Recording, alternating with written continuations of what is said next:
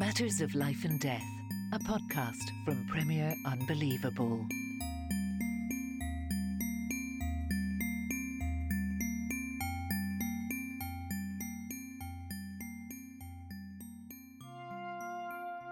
Well, hello and welcome to another episode of Matters of Life and Death. As always, I'm Tim Wyatt and I'm joined by my dad, John Wyatt. Hi, Dad. Hi, Tim. Good to be here. And today we're going to do another one of our kind of quick fire um, Q and A episodes, responding to a few questions um, from listeners. Uh, before we do, just to encourage you to please do carry on emailing in your questions. We really um, love to hear your thoughts and responses to what we've been talking about, or suggestions of things that we should tackle in in future episodes. You can get in touch by emailing molad m o l a d at premier.org.uk, or you can tweet me, or what's it called these days, X me on whatever that platform is um, at ts wyatt w y a t t. Um, so today's first question uh, comes from someone called SW, and they were picking up on our our pair of episodes we did about kind of COVID reconsidered a few weeks ago, and we discussed briefly there about um, uh, long COVID, which was obviously a big uh, kind of topic of discussion during the pandemic. Seems to have receded from view, but the evidence you were saying suggests that there's still a worryingly high number of people still experience COVID symptoms months, even years later. And we discussed how it might uh, be similar or different to ME or chronic fatigue um, syndrome, ME slash CFS, as it's sometimes known. Uh, and SW says this um, You mentioned ME and said it was partly psychosomatic and didn't have much research. I've had ME or CFS since 1988 and have been bedbound since 2012, and I wish it were even a little psychosomatic. Living with and managing this illness takes far more discipline and spiritual strength than getting my brown belt in karate ever did. Um, so I guess the question there is um, were we wrong to describe ME or CFS as partly psychosomatic? And what exactly does it mean to describe something as psychosomatic? Yeah, I mean it's a really good point. I I think first of all, you know, we just have to recognise that ME or chronic fatigue syndrome um, is very very common and can be very very severe and very debilitating. And there's no doubt at all that a very significant number of people listening to this podcast will either have ME of some kind, some kind of chronic fatigue syndrome symptoms, or they will know someone who's been severely affected by it, as I do. And therefore, and I think, you know, we don't want to minimize in any way the um, the level of, of suffering and pain and distress, interference with life that uh, chronic fatigue can produce. Um, but I think it's it's too simplistic to think that diseases are either physical, like uh, an infection with bacteria, or that they are uh, purely psychological, um, because you know the human body is just so much more complicated than that, and all the evidence is that all disease involves physical and psychological elements um, because the way the body works is um, the, these things are uh, intertwined. So even the way the body responds to a physical infection is affected by mental processes. By so we know that people who are psychologically depressed uh, are more likely to uh, suffer physical illnesses, and their immune responses uh, can be changed by many many uh, non-physical factors, and and similarly, uh, having a physical illness has direct effects on on, on the brain. I mean, a classic example uh, is influenza, which is very well known to be associated with can be very severe, even life-threatening depression, probably by a direct action on neurotransmitters within the brain. Um, so, I mean, we did a, a, session some months ago, didn't we, on mental illness and this idea that there's a physical component, there's a psychological component, there's a relational component, there's a spiritual component, and all of these four levels intertwine and influence what's going on. And so, if you think about uh, someone suffering from chronic fatigue syndrome, there's very little doubt that there are physical processes going on, so many of them still poorly understood, inflammatory processes and so on. But inevitably, as with all diseases, there's also going to be a psychological component.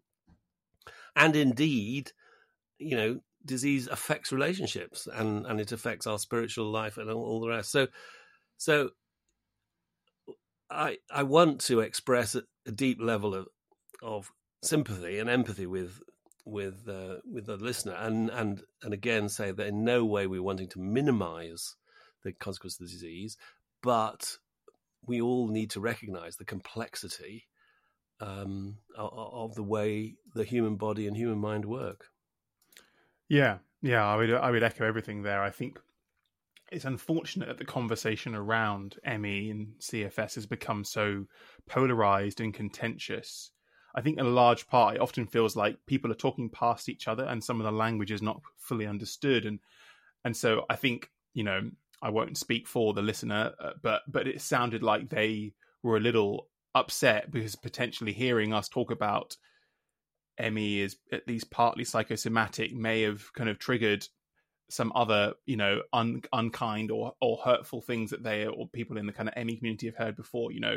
There's a lot of anxiety about being told that you're a malingerer or this is about this is weakness this is invented this is a fake illness you just need to get out of bed and get on with your life and and that's really not what we're talking about when we talk about whether it is psychosomatic or at least partly psychosomatic um, because you know i'm not a doctor as you know but like my understanding is that even illnesses which are entirely psychosomatic can still have very severe physical symptoms you know so and even um, an illness which is entirely caused by a psychological problem could still mean that you are genuinely you know stuck in bed wasting away um, debilitated. And and therefore it's not it's not that that um, no one I think should believe that people experiencing ME or CFS are in some way kind of weak or or kind of it's not a personal failure of theirs that they experience this condition. It's just that um it might be that part of the cause is a poorly understood kind of psychological in in, in their brain and therefore that matters because that changes how we would treat it at the same time, there's lots of research going on trying to establish if they are maybe some kind of autoimmune thing, like you mentioned, inflamm- inflammation response. And there's a lot of research trying to figure out if there's something kind of connection with kind of neurological disorders. So there's a lot, there's a lot of unknowns, aren't there, still around what exactly is going on? Absolutely is, and I think rather than looking for a single cause. it's it's more helpful to think in terms of these four levels and the way that because of the way we're created as human beings, they're all fiendishly, uh, complexly interrelated, these different levels. And I think what that means from a therapeutic point of view is that actually it's much better to think uh, of when you've got a chronic condition, it's much better to think, let's try and treat at all four levels simultaneously. So, you know, if you've got somebody with uh, who's become bedbound with very severe chronic fatigue syndrome, I would want to say, okay, well, let's look at the physical side. Let's look at what physical processes are going on. Let's see what we can do to enhance muscle strength, see what we can do to counter the inflammatory processes. And then I would say, okay, well, now let's look at the psychological level. What can we do to improve mood, to improve outlook? And, and that's not necessarily just talking about medication or talking therapy. It, may, it can be just some simple things as getting out in God's good creation, being exposed to beautiful things, uh, and, and so on. And then I'd say, okay, well, let's look at the relational side. What's happened to this person's relationships? Are there ways we can we can strengthen uh, their relationships? Are there broken relationships that need healing and reconciliation? And then spiritually, okay, what's going on in this person's spiritual life? Can we find ways of encouraging and nurturing them. So in the end, it's not that you're coming down as some decision about, well, it's this is the caused it, but not this. We just say it's not clear. All these things are interrelated. Let's attack it at four levels simultaneously. Hmm. I don't know whether you've seen some. There's been some interesting um, news stories and discussions related to the best ways to treat people suffering from ME in here in the UK in recent years. So um, the the kind of national guidelines uh, were kind of recently changed, uh, and um, previously they said, you know, uh, people should be offered things, something called graded exercise therapy, mm. um, which I believe I'm not an expert, but is basically kind of specialist physiotherapy, which gradually ramps up the amount of physical activity you're able to do, and also CBT, um, uh, cognitive behavioral therapy, which is a kind of talking therapy. Um, and then in 2021, NICE, which is the National Institute for Health and Care Excellence, and kind of sets the guidelines on what the NHS here should and shouldn't offer, said scrapped that and said you shouldn't offer people uh, graded exercise or CBT because it, there's no evidence to support that. And then now there's been a backlash to the backlash, and there there are studies. Just here, I'm looking at a story from the Guardian just in July this year, which said that um, which better questioned the NICE review process. Uh, and and the study's lead author, Professor Trudie Chalder from the psychiatry department at King's College London, um, basically criticised uh, the decision to change the guidelines has had a direct effect on doctors and therapists' ability to treat patients. And services are no longer able to provide a full range of evidence based therapeutic interventions. So, this is basically an ongoing kind of war within doctors and psychiatrists saying, can we be or should we not be able to do CBT and graded exercise?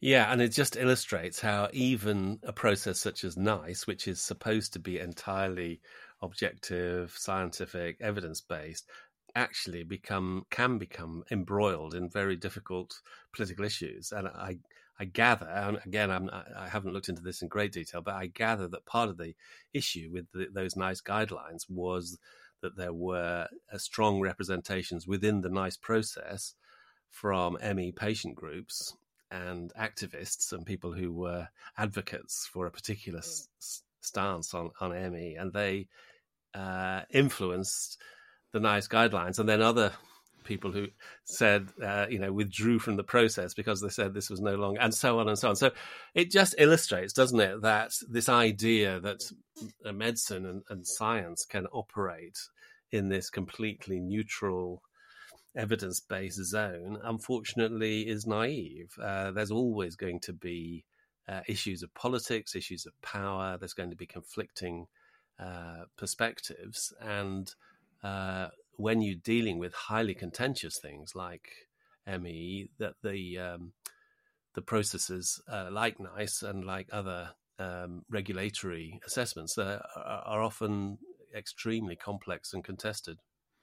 Does it not depress you though? I mean, it kind of depresses me the idea that particular, you know, so, so you know, to summarize and to be quite crude, ultimately there's large parts of the kind of ME advocate community who don't want CBT to be on offer because they believe that if you say CBT is part of their therapeutic response to ME, you are backing up the kind of non-organic, non-biological theory about its cause. And I you know I don't know what the evidence says about whether CBT does or doesn't help. You know, I haven't reviewed the studies. I'm not qualified, but it slightly depresses me that that the what as you say what should be a neutral scientific process of gathering evidence like if it is true that cbt helps people then we should offer people cbt even mm. if it make even if it undermines their own kind of mental architecture about what is happening in their bodies if cbt makes you better then we should be able to give people cbt it just depresses me that it's got captured by this this kind of political culture war when really it's about what makes people better yeah um I, it's it reminds me of, of a, a, debate that which I know much better, which is about the psychological evidence that abortion does harm to uh, women who've had abortions. Mm. Um, and there have been unbelievable large numbers of published studies on this, uh, and yet it is still depressingly uh, a highly contested space. And if you look, read the literature, as I've tried to do over the years, what becomes apparent is that if the research is being done by pro choice, pro abortion researchers, uh, they will find almost without unerringly that abortion is not associated with significant psychological problems. And if the research is being done by pro life, anti abortion researchers, they will find almost unerringly that abortion is associated with very significant um, uh, psychological problems. And uh, the the scientific process is just not able, you know, the, all the process of peer review, of apparently neutral um, assessment of evidence, it simply isn't capable of overwhelming or, or, or of taking account. It, it, it's always contaminated by um, by people's prior beliefs and commitments. Mm. And, and, when you take something like abortion, which is so deeply held on the two sides, um, it, it's it, it is extremely difficult to get uh, genuinely objective information. And of course, there is a deeper philosophical point here, and and it's the it's a it's you know it stems back to Nietzsche, but in particular, it's the 20th century philosopher Foucault, who who basically made the point that whenever we make a truth claim, there is power involved. We are in some way power relationships have to be uh, considered. It, it's simply naive to think that truth claims within society have no element of power. Now, of course, you can overstate that. The, the, the ultimately cynical view says there is no such thing as truth. Whenever anybody claims anything that is truth, they're simply wanting to persuade you and manipulate you. Now, I, I think that's to massively over overstate the case. But I think Foucault's genuine insight, which goes back to Nietzsche, is that you cannot disregard power and power relations when you look at people claiming to make statements of truth. And maybe my mistake, therefore, is to is to naively believe that the kind of the scientific method and the and peer review and the evidence gathering process can, could be separated out from the you know the messy human reality in which it emerges and actually as you say there are some questions which cannot be simply resolved by committees of academics gathering data and reviewing because um, you know these you know this ties in the whole kind of replication crisis you know this idea that actually we've now become so sophisticated in how we do science that actually you can kind of get the result you want even without overt fraud. Um, and therefore there are some things that cannot be easily resolved just by doing more and more and more studies. Yes. I mean I, i'm still committed to the idea of uh, the attempt to look for objective scientific evidence and to the idea of having integrity in the way that scientific evidence is reviewed. I mean, interestingly, you know, there is a spiritual discipline here because that means, you know, as Christians, we also need to be prepared to acknowledge uh, the painful evidence which seems to go against the faith, you know, or which seems to, to call into question hmm. some of our Christian commitments. Um, you know, are we genuinely prepared to be honest and accept the, some of the difficult and painful evidence which which we find hard to reconcile with our Christian commitments, or are we so uh, committed to the faith that w- that we're not prepared to acknowledge um, objective evidence to the contrary. I, I, I think these are, challenging and difficult questions. I certainly uh, recognize there are deep philosophical and theological issues here, but my own view is that is that Christian integrity means that we are prepared to look at the evidence uh, objectively and acknowledge problematic um, information, evidence, and so on. Hmm and for me, it ultimately comes down to whether you believe God can speak truth to us through observation of the world that He made, and I, I do, I do fundamentally believe that it, you know, there's Christian traditions which says, you know, the only trustworthy data is in Scripture, or other people say the only trustworthy information is what we've received directly in kind of inspiration from the Holy Spirit. But actually, I believe that that God also can speak truth to us through through the, the world, and so therefore we do have to take seriously the idea of of looking into His created order and discerning truth from it. Yeah, and philosophically, this is a position which is often called critical realism.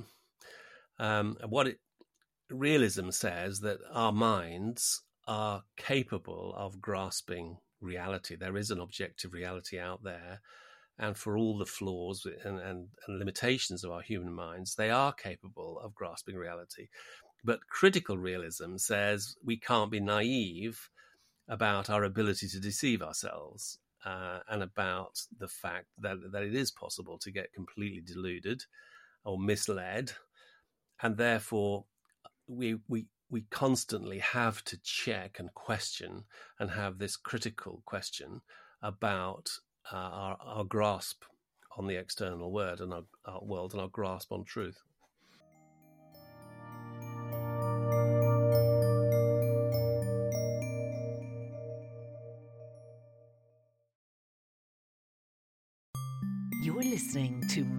Of Life and Death, a podcast from Premier Unbelievable. Well, this conversation has actually meanderingly ended up leading us nicely into our second question from a listener, um, which is completely different, but is also about how do we grasp truth and how do we assess claims of reality. Uh, it says this um, I'm going to a university seminar next week on how to do university assessments now that ChatGPT is available. Given that these kind of assessments are used as measures of competence in all sorts of different places, and that ChatGPT can now give us a convincing answer to an essay question, what implications does that have for how we assess human knowledge and competence in whatever sphere?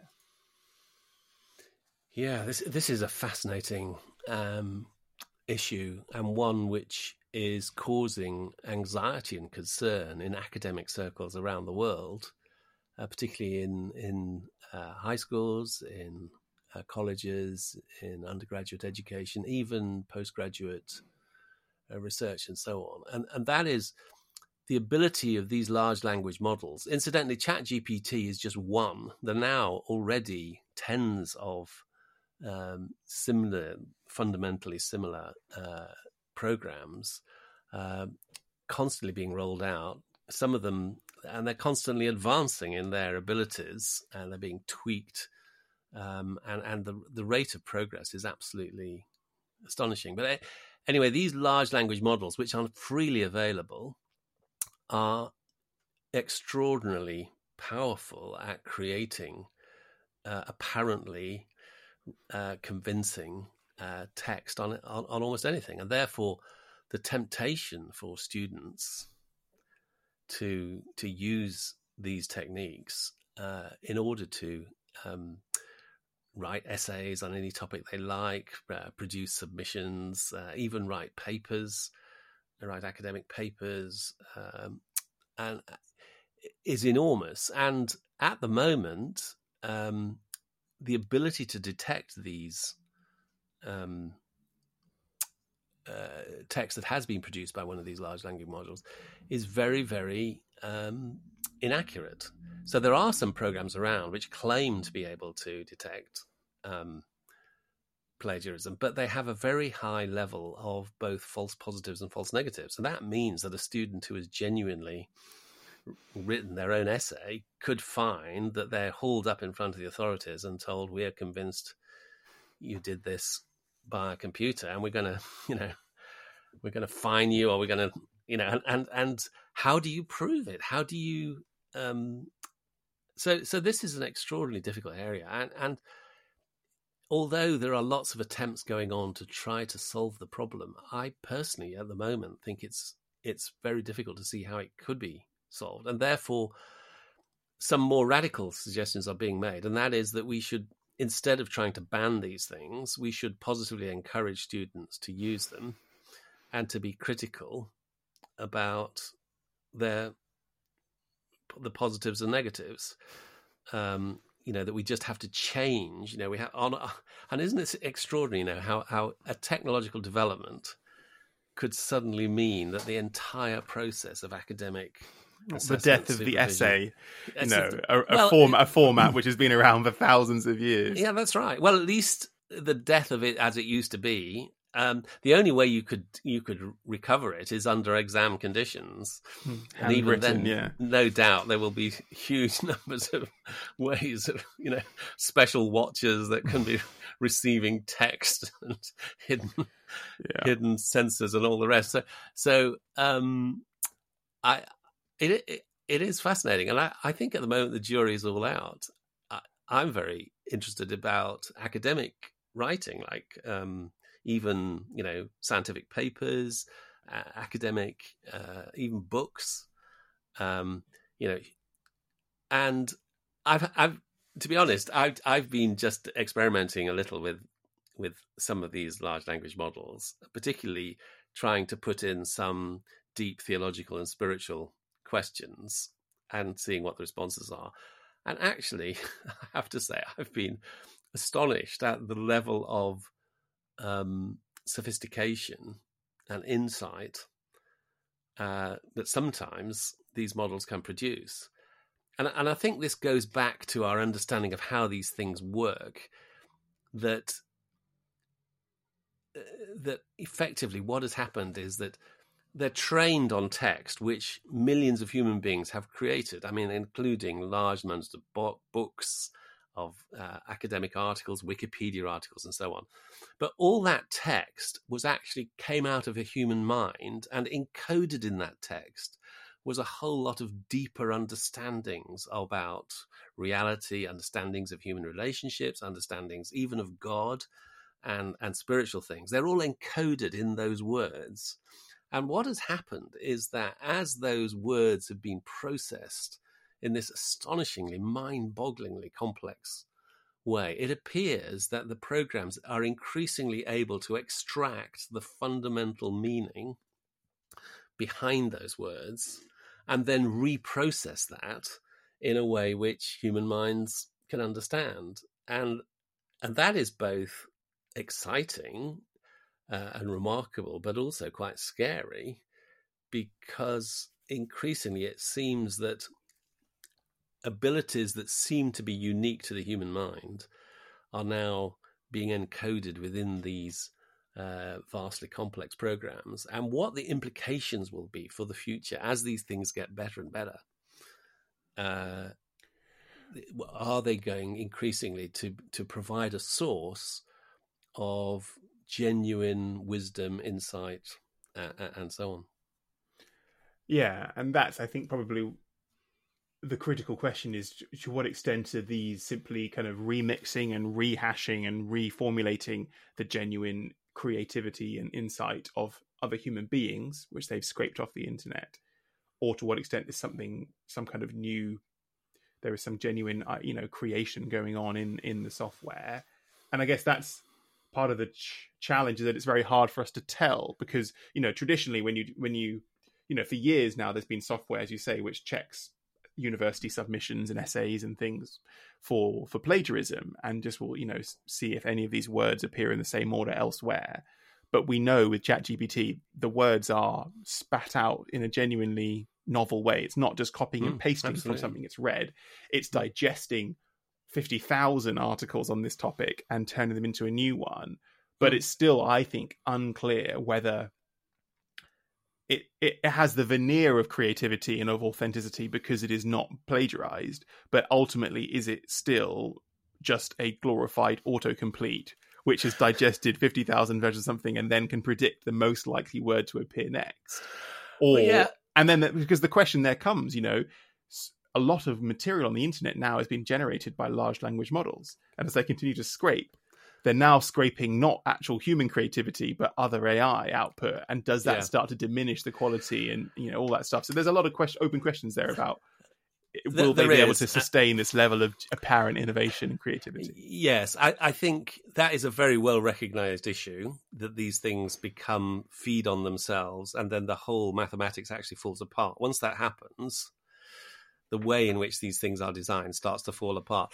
I think all the creators of these models are well aware of that problem and they will be going to enormous lengths to try and avoid it from happening. But just As going say, back, we don't know how to tell currently if text. Well, of course, that's the problem. So we but can't just, necessarily identify what is and isn't AI generated. It's it's a, it's a problem. Just going back though, I think it's fascinating to think about the process of human creativity. You know, how genuinely creative has John Wyatt? You know, I have written good question some books. you know, they weren't plagiarized. Honest, Tim, I didn't just copy it out word for word. I actually, those words came out of my head. But where did I come? Where did those ideas come from? Where did those words come from? Uh, weren't they just rehashed hmm. from stuff that I'd read, from stuff that I'd come across elsewhere? I was just taking those same ideas and putting them in a slightly novel twist, but that how genuinely creative is John Wyatt, um, mm. and therefore, you know, is there a fundamental difference between the, the creativity of a human thinker who is basically rehashing old ideas, and, the, and the creativity of a machine. I mean, I mean that's a philosophical easy, question that's hard to answer, isn't it? It, it isn't straightforward. No, I mean, am I your genuine creation, or am I just a rehash of DNA from two different sources, not genuinely innovative at all? yeah, well, that's true of all of us, isn't it, mate? Um, but but yes. I mean, I guess I would to push back on that. There is a tradition, at least. I'm I'm aware that this is a kind of contested idea in philosophy, but there's a tradition, at least, that like you know you have you can have thesis and antithesis and then synthesis and that even if even if that yes all you know every everyone who comes up with an idea is to an extent drawing on prior sources and standing on the shoulders of giants who've come before them but there is still a skill involved in saying you know two people could read the same sources and one person can rehash it but the second person who's more intelligent, creative, whatever word you want to use, is able to take this same knowledge and with it move a step forward up the ladder of knowledge. And that's fundamentally, you know, what people are trying to achieve, you know, yeah. in the humanities, for example, is, you know, we're not you know, when I was doing my history degree, I wasn't expected to get out there onto the battlefield of this ancient history and do some digging and find new data. I was only working with what's already been published in a library. But the theory and the hope was that I was training my mind and that I was able to take all these secondary sources or primary sources of other people's hard work and come up with a genuinely like creative re-synthesis of their ideas. Does that not sound, does that not count as real creativity? And clearly, your examiners thought that you did, Tim, because if I seem to remember, you got a first class honours. Oh, Dad, stop it. You're embarrassing me.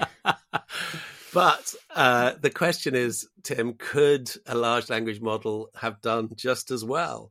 And that's mm. you know and and that's the question isn't it? So I, I think my personal take on this would be that there's no doubt that there are the genuine moments of, of creation. You know perhaps most of us are lucky if we have one or two moments in a lifetime.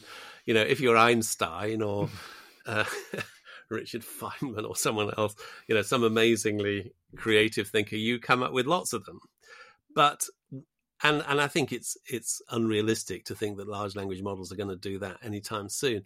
But I think what they do show is that so much of human output is pretty boilerplate, um, going around familiar yeah. loops. That's certainly true. Uh, you speak as a journalist, I speak as a writer, you know, and and I think that increasingly these models are going to turn out to be extremely good at producing boilerplate to a mm. to a high standard. And going back to the original question, then, should we tear up our existing models of kind of assessing competence? You know, it's not just in the university setting, but lots of workplaces will say, you know, pass an exam or or or, or do a piece of writing, and that means that you can go on to the next pay grade or get a promotion. Do you think you know, we either do what you suggested, which is say let let rip, use an LLM, and you know part of your your skills is learning how to prompt it well. You know and that makes me think of you know the people who say you know in athletics the battle against doping is futile. Yeah, really we yeah. should let people go at it and say part of the part of the competition is how well can you use the drugs that you can use with your physical attributes to, to run fastest or jump highest. Or do you think we tear up the whole idea of written assessment and we and we go back to, we say we're going to have to come up with new ways to assess competence which will involve you know p- spoken interviews or some other mm. form of, of assessment? It's a really interesting and difficult question. And, and let me go to something I do know something about, and that is being a doctor and also testing medical students and so on. Hmm. And certainly, still to the present, and it's been going on for thousands of years, we have felt that before you give someone their license to kill and you you know you send them out into the world as a qualified doctor um, they've got to demonstrate this ability to think logically and rationally and retrieve medically important information under the testing conditions of an oral examination without any kind of help.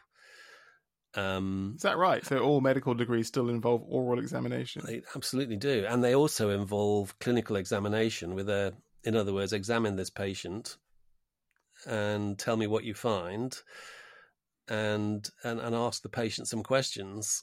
And um, and it's and it's scary. And it and the same you know having gone through that ordeal and then having done it to lots of generations of medical students i know how scary and demanding it is. But we all of us feel this is really important because the idea is you know when some catastrophe is happening and you are alone trying to save someone's life and there's no access to the internet and there's no access to a, a senior colleague what are you going to fall back on? Um, you're going to fall back on the basic knowledge, which is hard won over six years plus, um, in order to try and work out what to do. And and and you want to is, weed out people who are book smart and could ace the medical exam by regurgitating the textbook, but have got no actual ability um, on the ward dealing with a real life human being. Exactly, and in, in particular, a large, large part of being a good clinical doctor is common sense, you know, and not you know knowing the latest paper in the Lancet. Um, having said that, you see, people look ahead to the future of the medicine. They say, you know, how often is it going to be that we're going to have this poor solitary doctor uh, in disaster trying to save people's lives? In reality, most of what doctors do day in day out is much closer to health informatics it's sifting database evidence. It'll be using the new tools. They're already making specialized large language models just for medicine um, and training them on specifically medical databases. And the idea being that they would be constantly available to clinicians. Um, so, you know, what's the future of medicine? Is it is it going to be more like health informatics? In which case, maybe we don't. My own take, for what it's worth, is that we are going to have to generate a whole new classes of people like with like health database analysis and health informatics and so on. But we are still going to need perhaps a much smaller number of old-fashioned physicians trained the old-fashioned hard way who got it in their heads and can function um, without the constant access to to um, to databases and so on. And you know, as a pediatrician, that there are certain classes of patient, you know, who need a particularly human touch. And it's not as simple as just scraping the data from their physical body and running it through a database. But when you're dealing with young patients, for example, the doctors need you know, and I've seen this as a parent now, taking our daughter to various pediatricians and, and children's hospitals. You need there is a there is a qualitative difference between a doctor who knows how to engage with a young person and treat them well, and someone who's got all the theory but doesn't know uh, have a clue how to, you know, persuade a two year old to actually collaborate in the process. Absolutely right. Yeah, and of course that's the that's part of the fun and the challenge and the difficulty of pediatrics is uh, is engaging uh, relationally with with children and and and finding ways of of of getting them to engage and, and comply and so on. Yeah, and also I think particularly where you're looking at medical disasters or people who are dying, tragedies and so on. Again, this this human solidarity of somebody who can hold a hand, of someone who will weep with me, who will who will walk the path, who will be the mm. presence you know, this is something which no health informatics expert is going to be able. And is that assessed and examined at present? You know, do you choose medical students not just for how good they are at being doctors, but for how warm and human and pastoral and caring they are? And the answer is yes, at least in many medical schools, including in, our, in mine in London. Uh, and and what you do is you use actors as uh, patients, um, and they are given a script and then the medical student comes in and has to engage um, and demonstrate that they can be empathic. And um, and having watched these actors and worked with them, I I can testify to how extraordinarily sophisticated and brilliant professional actors can be in making it feel utterly real. You know, this feels absolutely real. What? So they uh, like breaking down in tears or something, yeah, yeah. and the doc- and the medical student exactly. has to walk them through telling them that they've got terminal illness.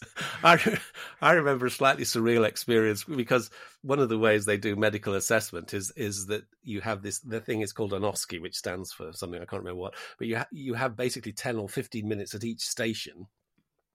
The all these stations are set up, and then these nervous uh, examinees go from station to station. You know, and I was doing one station where oh there was an ethical problem, and I was putting them some ethical. But in the next door was an actor who who was acting an elderly lady who was sick and needed to come into hospital but didn't want to come into hospital and the and, and the poor medical student had to engage with them and try and persuade them.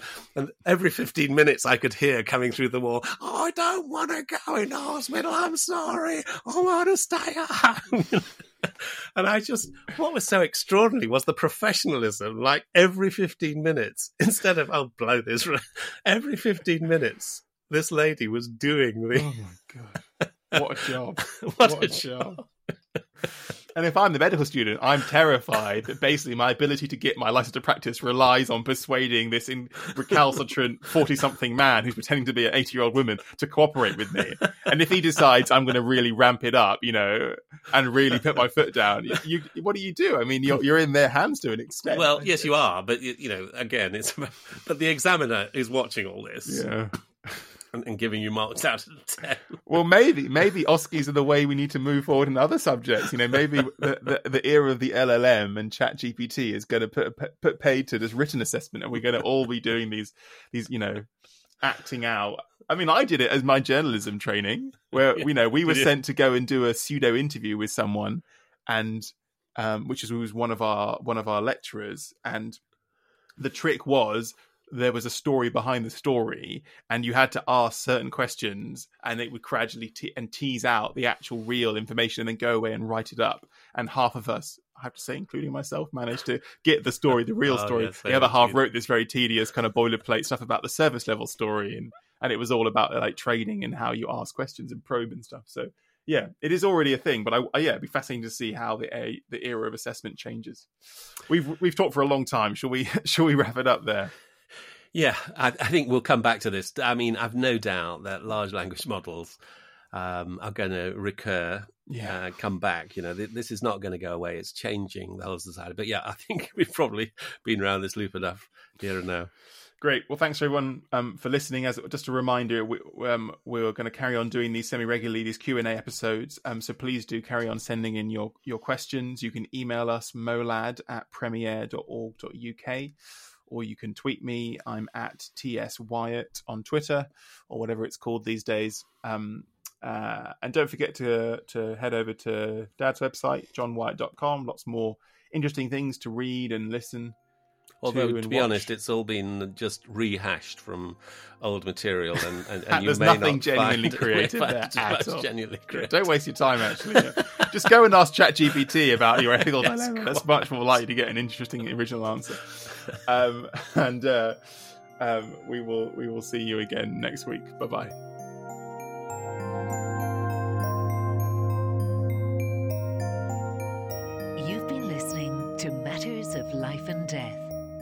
Podcast from Premier Unbelievable.